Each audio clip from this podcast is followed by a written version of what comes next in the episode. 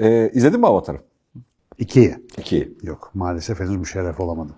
Birinciyi sinemada izledin mi? İzledim. Kendimden nefret ettim. Çünkü yani film çok güzeldi ama 3 boyutlu izlediğim için 3 boyutlu filmlere dair yazıyı da zaten Avatar'dan sonra yazmıştım. Benim değişen beynimde var. Ya dedim film çok güzel ama ben bu kadar yorulduğuma göre gerçekten ben bitmişim yani. Beynim bitmiş. Sonra yani onun insana uygun bir şey olmadığını falan fark edip normal ekranda seyredince filmden büyük keyif almıştım tabii. İkiyi de ya merakla bekliyorum ama bugün masaya gelmesinden dolayı da hayal kırıklığına uğramak yakın gibi gözüküyor. Ya işte videonun başlığını muhtemelen öyle koyarız. Yani Avatar'ın konusu neden kötü diye koy, koyarız ya da üzerine sohbet ederiz mevzusu. Ve dün izledim Avatar'ı. Muhteşem görsel, görsel şölen. Yani deneyim daha doğrusu artık gör, görsel bir şölen olma şeyini geçmiş. Eğlence parkı gibi. Evet, evet bir, bir deneyim ediniyorsun. Yani hani bambaşka bir yerde falan. Gerçekten insanı tuhaf bir o suyla ilişkinin içerisinde bambaşka bir zihinsel, hissel bir duruma sokuyor, çıkartıyor falan.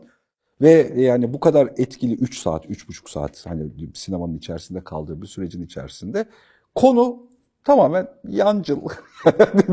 Kenarda bir konu yani hani bir, bir yere giderken.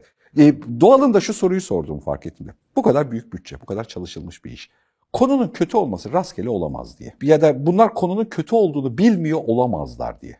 Yani yönetmeni ya da işte yapımcı firmanın hani bunun bunun konusu çok iyi abi falan diye tutkulu birilerinin arka tarafta iddia ettiğini zannetmiyorum. Bu sonucun bir süreçle bağlantılı olduğunu fark edip şu büyüklüklerle sonuçlar hikayesi arasındaki mevzuyu azıcık konuşalım diyorum seninle. Çünkü farkında olmadan biz bir zonklama içerisindeyiz. Biz farkında olarak ya da olmayarak artık ağ toplumuna bağlı çok büyük organizasyonların bir parçasıyız ya. Yani çalışmak istediğimiz şirketler öyle, organizasyon olarak içinde bulunduğumuz yapılar öyle devasal e, bir şeyin içerisindeyiz, ilişkiler ağının içerisindeyiz. O büyüklüklerin mantığını, büyüklüklerin ne üretebileceğinin mantığını doğru çözümleyemezsek eğer, öyle ya da böyle Avatar'da olduğu gibi bazı teknik problemlerle karşılaşabileceğimizi zannediyorum. Birazcık gerçekten de öğrenmek için ya da organize senin hem biyolog tarafına hem nörolog tarafına hem de masada kanaat önderi olarak kanaat oluşturabilen bağlantısal formu nitelikli bir adam olarak bunun sohbetini yapmak istiyorum e, bir şeyde. Büyük bir firma mecbur kalıyor risksiz bir konuda kalmaya. Risksizden öte abi şeyi aklıma getirdi senin söylediğin bu durum. Mesela ders anlatıyorum ben yıllardır. Bazen bir yerlerde, bir kafede, bir işte ne bileyim bir mekanda küçük bir toplaşma oluyor. Oraya gidip bir muhabbet yapıyoruz mesela. Benim için hiç masrafı yok, katılan için hiç masrafı yok. Çay kahve tüketimi dışında hiçbir hazırlığa ihtiyaç olmayan yerlerde müthiş derinlikli mevzulara varabiliyoruz. Yani kişi sayısından da bağımsız olarak. Ya bazen kalabalık oluyor, bazen 3-5 kişi oluyor. Ama e, son yıllarda mesela son 5 yıldır devasa organizasyonlara katıldım. Devasa yani. Mesela bunlar işte tedimedi ağlatır organizasyonlar yani öyle bir şey. Biliyorum. Gidiyorum. Üsküdar'da bir şey yaptım. Binlerce kişi salonda oluyor. Yok benim yaptıklarım değil. Dışarıdan organize edilenleri söylüyorum. Ha. Falanca banka, filanca şirket bilmem ne bir şey bir organizasyon yapıyor. Abi bin kişiyi dolduruyor. İzzet, ikram, ışıklar, lazerler, ünlü ünlü isimler falan. En ünsüz benim oraya gidenler arasında falan. Öyle bir şey toplanıyor. Mesela oradaki o kadar masraf ve tantanayla orada katılan insanların ne aldığına bakıyorum. Vallahi bizim şu hasır tabureler üstündeki muhabbetin yanında solda sıfır. Yani çok böyle bildiğim, benim de iştiyakla takip ettiğim isimler, ben dahil olmak üzere öyle organizasyonlarda sade su yatırıp bir şeyler söylüyoruz. Hayat güzeldir, kendini bilmek lazım, görüşürüz gençler. Işıklar patlıyor falan ve aslında orada hepimiz organizasyona meze oluyoruz. Anlattığımız konular arada ezilip gidiyor. Avatar gibi bir konuyu açtığında bu geldi aklıma. Yani öyle bir büyük hadise konuyu büyük olarak kaldırmıyor. Sen oraya geldiğin zaman düşünsene benim normalde bahsettiğim konuları bir kere o Erat'la yaptığımız şeyde sen benim bir ölüm hikayesi dinlemiştin. Ondan evet, evet, evet, mesela. Evet, evet. Ya öyle bir ışıklı, patlamalı, devlet ekranlı falan bir sahnede baba öleceğiz biliyor musunuz? İki dakika bir duralım falan. Kaldırmıyor ya orayı. Yani orada böyle insanların akışını bozmamak, oradaki deneyime halel getirmemek için küçülüyorsun doğal olarak. Yani fikir kabuğun içinde küçük kalıyor gibi bir durum var. Ben mesela doğrudan söylediğinde bunu algıladım. Avatar'ın ilk filminde mesela çok etkilenmiştim. Yani özellikle evde izlediğimde, e, büyük televizyonda şöyle birebir ona konsantre olarak izlediğimde e, 30 kere falan izlemiş olabilirim bu arada. Yani başından sonuna kemiksiz olarak. Çünkü görsel tecrübe abi. Ve gittikçe filmin senaryosunu kendi başıma filmi izlemezken düşününce abi bildiğin Kızılderili hikayesine benziyor. Yani çok büyük bir mevzu yok aslında. Çok böyle ezoterik hani ya da ne bileyim kadim hikayelerden gelen alıntılarla böyle eklektik bir çorba yapılmış. Ama çok basit bir konu. Yani herhangi bir grubu topla ona benzer bir senaryo yazarsın. O zaman da böyle bir şey olmuştu. Bunu şuna bağlamıştım. Marvel filmlerini falan çok seviyorum. DC Comic, Marvel, işte süper kahraman filmlerini. Ama abi artık ikrah getirdim. Yani yeni hiçbir şey yok filmlerde ve artık konu da yok zaten. Uçan, kaçan, duvarda patlayan metal şeyler falan. Başka bir şey olmuyor. Ve galiba ben dedim o kadar çok hikaye izledim ki hikayeleri tükettim. Artık hiçbir şey bana ilginç gelmiyor. Birinci böyle bir parametre var. Yaş 50 abi. 50 senedir film izliyoruz. En baba hikayeleri gördük. Ben Conan okuyordum küçükken ya. Ondan daha güzel hikayeler hiçbir yerde yok. Bütün versiyonları bildiğin için onlar sana birincisi yeni bir şey sunmuyor. İkincisi galiba yapan da bunun farkında. Çok hikaye kasmıyor. Zaten sen yiyeceğini yedin şimdiye kadar diye. Yeni yetme çocuk için, yeni izleyen genç bir zihin için o fikir çok yeni görünebilir, hikaye yeni görülebilir, belki güzel gelebilir. E, ama esas olan orada yani Avatar'da bence konu konu değil. Konu esas konu değil. Konu bir teknolojinin ürünlerini bize göstermek, onunla bizi bir şekilde eğlendirmek gibi gözüküyor. Çok katılıyorum. Biz bu arada ilk kuşağız. Daha evveldeki oluşa gelen hikayelerin hepsi unutuluyordu. 1800'den sonra ilk defa romanlarla beraber ve işte sonrasında da kayıtlı kayıt teknolojisinden kaynaklı filmlerle beraber oluşturduğumuz hikayeler unutulmadığı için şimdiye kadar aşkla alakalı yazılmış her tür tema ve öyküyü tek bir değişkenle değiştirebiliyoruz. Teknoloji. Yani teknoloji eklersek değişiyor. Yoksa yani son 200 yıldır konuşula gelmiş tüm aşk öyküsü sabit bir şekilde külliyatta duruyor. Geriye dönüp oku. O yüzden konuşmamız sıklıkla şöyle oluyor. Keşke şu filmi izleseydin abi bak oradaki gibisini anlatmak istiyorum gibi bir şey oluşuyor. Yeni bir şey üretmesi zor ama yine de bunun içerisinde atıyorum Matrix'te olduğu gibi. Atıyorum Joker filminde olduğu gibi yeni bir temayla, yeni bir duyguyla bir yere yaklaşmak yani bir süper kahraman öyküsüne, kötü kahramanına duygusal yapıdan yaklaşmak gibi yeni çözümler bulmak Abi mümkün şey, oluyor. Bunun şahikası Deadpool'dur. Yani Deadpool inanılmaz bir şey. Mesela yani Kaç kere seyredebilirim bilmiyorum yani. Yani tamamen karakter mesela de tabii, tabii senin çok konu, konu da yani konu da önemli değil orada ama konuya yaklaşım tarzı çok fresh yani. Öyle diyorlar ya fresh. Çok güzel. Yani başka bir şey yapıyor işte. bütün Burada hikaye. bunu risk almama, belli büyüklükler risk alamıyor ya artık. Yani kült ve herkes için çözmek zorunda. Salona geleceğini varsaydığı herkes için olası şey de aile önemlidir. Ergen çocuklar kavga eder, barışır gibi bir tema. Kötüler kötüdür, iyiler iyidir falan gibi ana bir temadan yürüyor. Burada yine de yani çıktığında şu duyguyu özlüyoruz ya. Tüm dünyaya tek seferde merkezi olarak bir hikayede birleştirecek öykü kalıbı gittikçe azalıyor. Star Wars'lar, Star Trek'ler hayatımızın çok önemli döneminde ayda bir, birkaç ayda bir önemli bir birliktelikle bir araya gelirdik. Yani bir hikayeyi paylaşıyor olma. Şimdi artık öyle değil. Hepimiz bölünmüş kendi network, yapay zekanın algoritmalarıyla bölünmüş yapılarda aynı Netflix'i başka seçkilerle izliyoruz. Başka seçki havuzlarıyla izliyoruz. Bizim ortak öykümüzde masada konuşabildiğimiz şey nadiren şu dizi çok iyiydi değil mi abi oluyor. Onun yerine şu oluyor. Şunu izledim mi? Ay iyi izlemedim mi? Şu çok iyiymiş falanı konuşuyor oluyoruz. Avatar böyle öykülerden bir tanesi. Girdiğinde o deneyimi paylaşacağız. Dışarı çıktığında hafif bir diş ağrısıyla çıkıyor olmak. Hani kırık döküklükle çıkıyor olmak.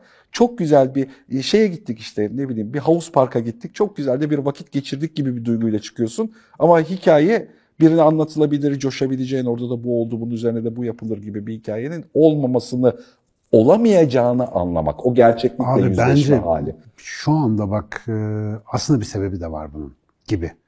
Psikolojik bir sebebi var. Şimdi bizim dikkatimizde dikkat havuzları diye bir kavram var. Şimdi dikkatimizin birkaç bileşeni var. İşte işitsel bir şeye dikkat veriyoruz, görsel bir şeye ya da anlamsal bir şeye dikkat veriyoruz. Bunların hepsi beyinde farklı modüller gibi.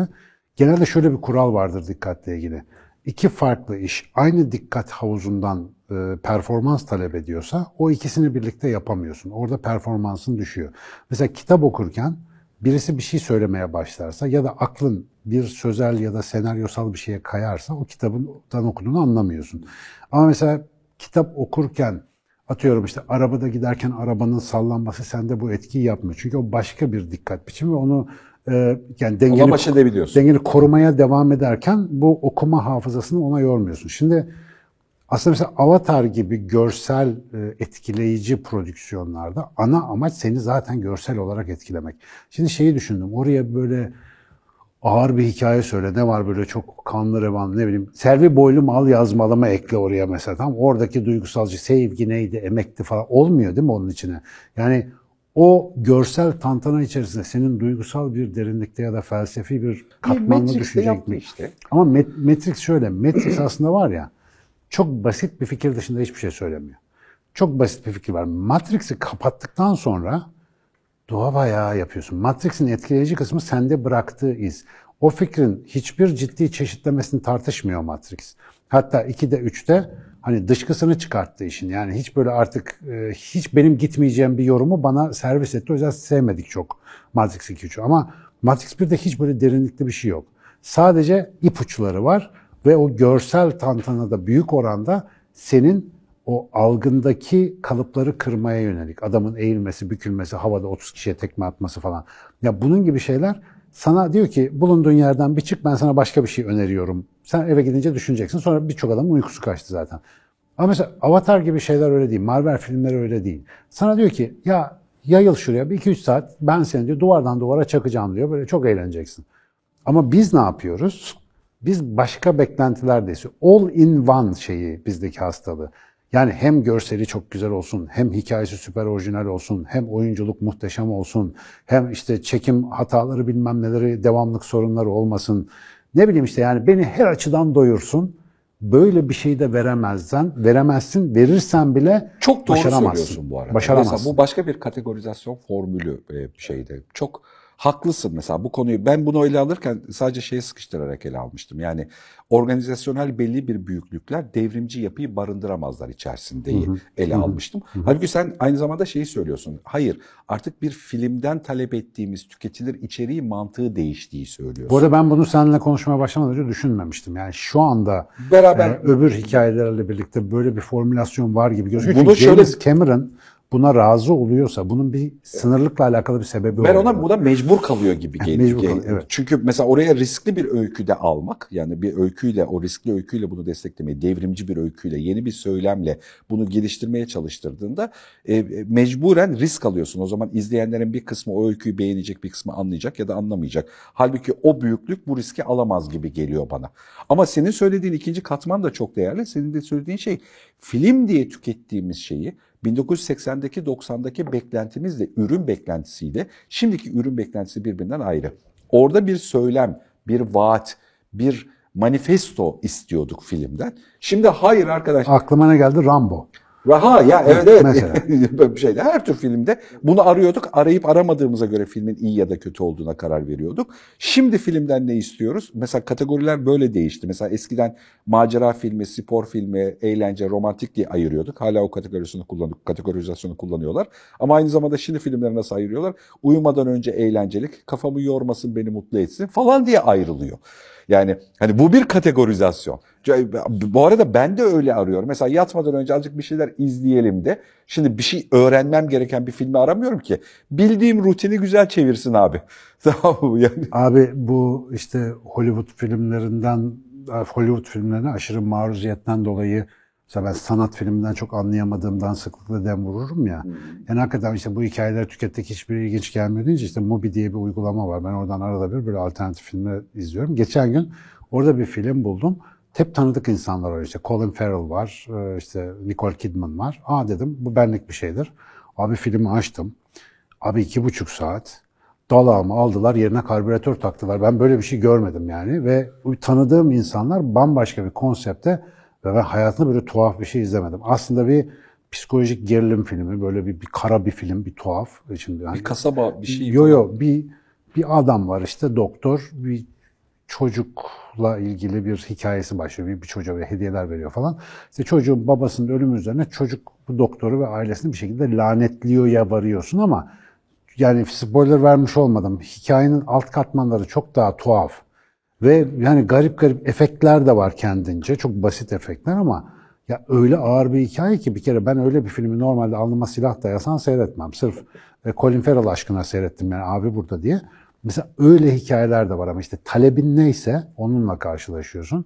Ben mesela kolay ulaşılabilir film olduğu için işte Apple'da şurada burada ne izliyorsak bir anda karşıma Lank diye işte Yenilmezler Savaşı hede öde bir şey çıkınca basıyoruz düğmeye. İki saat geçiyor sonra ne yedik baba biz? Öyle bir yerde kalıyorsun yani. Bir boşalma hissi var. Yani böyle bir dolma hissinden ziyade bir boşluk hissi oluşuyor. Belki de işte taleplerin ne olduğuna iyi karar vermek lazım. Ben mesela Avatar'a herhalde sinemada gitmem. Artık öyle zaten sinemaya çok gitmiyorum. Çünkü gereksiz geliyor bana sinema Ya salonu. Avatar için mesela belki de bunun sınırlarını zorlamakla da alakalı bir durum. Avatar için sinemaya gidilir. Yani o bir, o bir başka deneyim biçimi. Luna Park'a gitmek Abi gibi başım ama. ağrıyor. Çok büyük ya. Evet öyle de yani ve e, falan. haklısın. Çok anlıyorum ama mesela o, o deneyimi başka yerden alma olasılığın yok. O bir tam değil. ihtiyar adamlar gibi oldum. Şey, Yüzüklerin Efendisi'nde de uyuyakaldım ilk ikisinde. Vallahi ya bildiğim böyle Ama o sinemada da çok haksızlık olmuş yani. O da, Abi ben bilmiyorum hiç. mesela bu da iyi şey. örneklerden bir tanesidir. Star Wars gibi yani. Üçüncü bölümünde hakikaten böyle diken üstünde izledim ama ilk ikisi bana ne olduysa bir de şeyi sevmedim ben tabii. Danimarka'ya giderken okumuştum 98'de ben üçlemeyi. Abi ilk filmin ilk sahnesi bir geldi. Bu ne lan dedim. Hobbit böyle olur mu falan. Hiç benim hayalime uymadı ya. Ha. Böyle bir yabancılaştım filmle yani. Herhalde ondan uyuyakaldım diye düşünüyorum ama Kralın Dönüşü güzeldi. Ona bir şey diyemem. E, bu arada şeyi denedim mesela yine. E, Hobbit serisi var ya üçleme yine. Abi başladım birinci filmin 35. dakikasından sonrasında gidemiyorum ya. Açıp açıp izliyorum hep aynı yerde kalıyorum. Bir şekilde dedim bünye kabul etmiyor buna ısrar etmeyeyim yani. e, Oradan da beklentimin ne olduğunu bilmem. Eğlence sektöründe temelde en basitleştirilmiş beklentiye kitlesel bir satış yapma gibi bir telaş mecburen hakim oluyor. Ben bunu anlıyorum. Ve bizim gibi adamlar belki yaşımız itibariyle, kültürümüz itibariyle o e, arzı satın almıyor. Yani onu talep etmiyoruz biz. Ama bizim talebimize göre de başka şeyler olması güzel bir nimet. Başka yerlere bakmak Ezel lazım. Akay bunu anlatırken dinledim. Hatta İlker'le konuşuyorlardı e, Canik Bilgil'le. Şeyi tarih, Türkiye'de sinemada bence Ezel önemli yönetmenlerden bir tanesi. Çok tatlı birkaç tane işini biliyorum e, bir şeyde. E, bir şey diye tarif ediyordu. Yani bunu riske etme. Şimdi sinema çok riskli bir şey. Atıyorum 10 film çekersin. Biri tutar. iki tanesi vasattan para kazanır. Yedi tanesi batar. Yani sinema sinema böyle böyle bir olasılık barındırıyor içerisinde ve neyin ne kadar tutacağını filmin başında da anlayamıyorsun diyordu. Yani hani sen çok heyecanlı bir projeye başlıyorsun kafana göre ama o şeyde karşılığını almıyor izleyicide. Bunu korumanın tek kuralı istesen de istemesen de büyük stüdyoların yaptığı gibi 10 filmi birden, 20 filmi birden süspanse etmek e, şeyde belli kriterle beraber. 20 filmde bazıları risksiz büyük para kazanacak. Bazılarında batacağız ama batanların parasını buradan kazanacağız. Yaşayabilmek için bir organizasyonun gösterdiği bir tavır. Çünkü öteki türlü yani Ezel anlatırkenki duygusundan anlıyorsun yaşayamıyorsun. Yani bir yönetmen olarak bir filme idealize etmiş kafasında bir insan olarak bunu sürdürülebilir değil. Ömrün iki filmle, üç filmle boğuşarak borçlarla bilmem neyle gidiyor. Şimdi yaşayabilmek için organizma hani soyut anlamda söylüyorum büyümek zorunda bırakıyor kendini hayatına devam edebilmek için. Ama büyüdükçe risk alımını düşürmek zorunda kalıyor. Ve e, o risksiz bize sunduğu o da sırtına teknolojiye dayıyor. Yani sonraki Avatar'daki yaşadığımız hikaye o. Teknolojiyle bizi okey sinemaya getiriyor. Bambaşka bir deneyim. Belki de haklı. Ben sinemada belki de uyuşmak istiyorum iki buçuk üç saat. Güzel bir deneyim. Güzel uyuştum. Bana sorsan ne hatırlıyorsun? Su mu falan. Ya öyle şeyler. Yani spesifik. Su vardı bir. falan, falan yani hani Uzun boylu mavişler vardı. uzun boylu mavişler vardı. Ay, Şey çok iyiydi tabii. Yani o mesela teknolojik anlamda öyle bir sınıra yaklaşmışlar. Gerçeklikle illüstrasyon arasında bir denge yakalamış. Onun illüstratif bir şey olduğunu anlıyorsun ama gerçekliğe de çok yakın. Senin gerçekliğindeki en mükemmel sonuç gibi gözüküyor.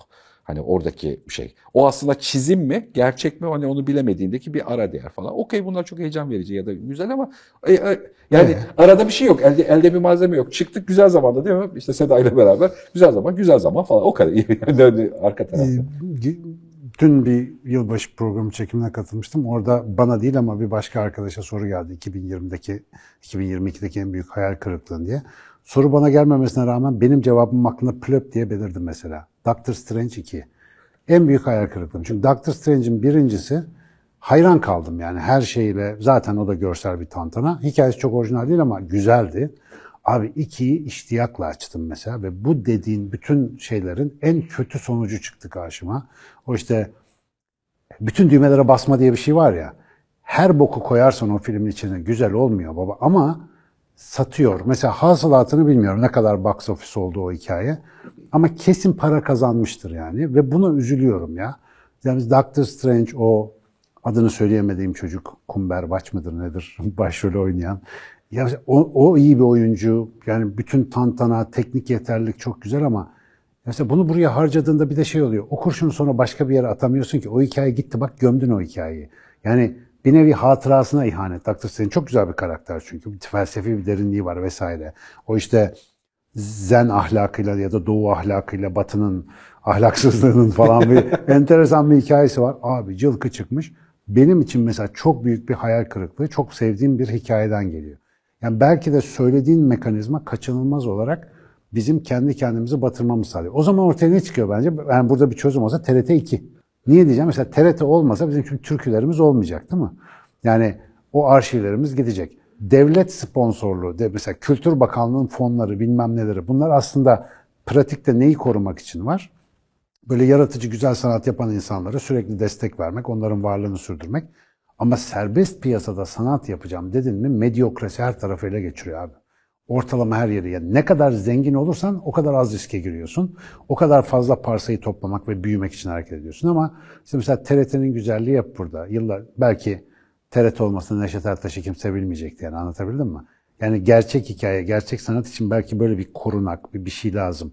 Ve o ben biraz liberal bir adamım. Yani gayri ne dedi ona ademi merkeziyetçiliği falan hep savundum. Böyle devlet elini çeksin falan ama ya bazı şeyler de bizim kombine anlaşmalarımızla üzerine ihtimam etmediğin zaman var olamıyor mesela. İşte sonuçlarda böyle şeyler Değişik bir yere bağladın konuyu. Evet, haklısın. Yani ben mesela TRT'ye bağlıyorum hep böyle şeylere. O yönetmen arkadaşın yaratıcılığını yani ben özel sektörde koruyamayacağımı biliyorum çünkü.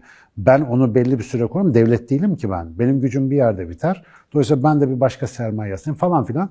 Bu zincir bir süre sonra yozlaşmayı getiriyor abi otomatikman. İşte belki de devlet aygıtının işe yaradığı tek yer burasıydı. Bilmiyorum hala çalışıyor mu? e, orada da e, şu tanımı düzgün oturtturmak gerekiyor. Orada da aslında bu bir devlet aygıtı değil. Orada da özerk diye başka bir ara bölüm TRT gibi gerek. mesela. TRT gibi, TRT gibi, üniversiteler gibi, Merkez Bankası gibi özerk adı altında bir yer. Yani bütçesini evet devlet veriyor ama hegemonyasını ya da karar mekanizmasını devlet değil, kendi Tabii. içerisinde belirlenmiş kurallar veriyor. E, o özel kavramını sağlıklı anlarsak bu özelden farklı. Özel evet. sektöre bıraktım mı evet az önceki söylediğimiz şey oluyor. Yani e, çocukların zihnindeki hikaye ya da kahraman öykü hikayesinin hayatımız boyunca neye mal olduğunu biliyoruz. Keloğlan hazinesini tümünü ağacın altında bulmaya odaklarsa kendini ömrü boyunca fırsatçı bir adama dönüp yaşıyorsun. Bu hani bu öyküyü hep konuşuyoruz bu bağlantıyı. E şimdi televizyonda dinlediğin oluşa gelmiş kahramanlar, işte emperyalizmi bize satıyor falan mevzusunu aradan çıkartırsak e, onu zaten satıyorlar kapitalizmi yani o başka bir şey. Altındaki oluşa gelen kahraman artık bize bir şey satmıyor. Yani ana ana şey bize bir vaat, bize bir öykü kalıbı. Bunu yaparsan bu böyleleşir diye bir kalıp da satamaz durumda. E bunu korumanın yöntemi çok mantıklı bir şey söyledin gerçekten. Yani ben hep yani, aklım e, buraya gidiyor. Evet, bilmiyorum özerk bir alanda bunu korunaklı hale getirmek mümkün. Ama burada da e, yönetimsel yöntemler biçimi belirler ya.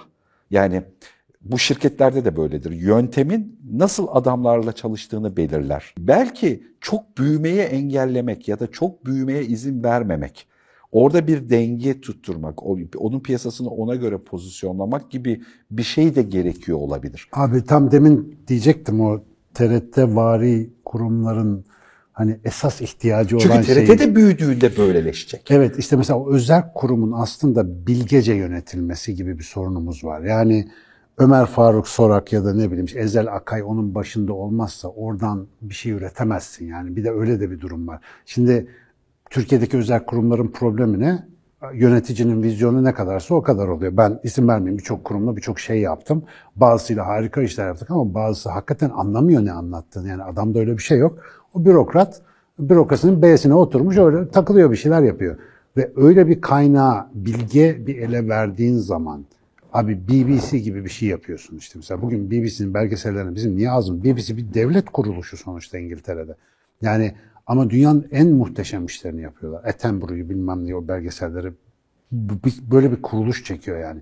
Ama orada bir yönetsel bilgelik işte öyle bir şeyi yakalayabilirsek Avatar'dan çok daha az masrafla büyük box ofisleri sağlayabilecek ve millete oha lan adamlar yapmış dedirttirebileceğimiz şeyleri belki yapmak mümkün ama olur mu bilmiyorum. Bu muhabbet devam eder cümlesine bizimkiler kızıyor artık. Her Evet konuştuğumuz ya. muhabbeti bu muhabbet devam eder gibi çekmiyoruz Ya ama abi falan diye bir tanesine cevap yazacaktım da yarım kaldı bir şey oldu. Zaten o muhabbet devam ediyor işte. O muhabbetin devamı bu. Ya biz böyle devam ediyoruz ama aynı konu üzerine konuşamayız sıkılırız yani. Belki bunu evrimdeki karşılığıyla da tartışarak bir ara konuşmak isteyebilirim. Yani ben artık yani sizden öğrendim sizden iyi kullandığımı iddia ederim bu Sen bayağı alakalı. evrimci oldun ya. Ben Evrimci zaten Mustafa. evrimciydim. Evrimci Mustafa. E, Ben zaten evrimciydim. O konuda bir problem yok. Ben biraz biyolog oldum. Evet, evet. Şeyde. E, burada organizmalar hangi oranda büyüdüğünde ve büyümenin dış dünyayla ilişkisindeki etkisini böyle tartışalım. Bedeller, bedeller. Evet, Evet. yani Vücut hacmi, yüzey alanı. Güzel, yüzey güzel. alanı ve nereye Oraya kadar büyür falan. mevzusu. Süpermiş. Güzel bir başlık olabilir.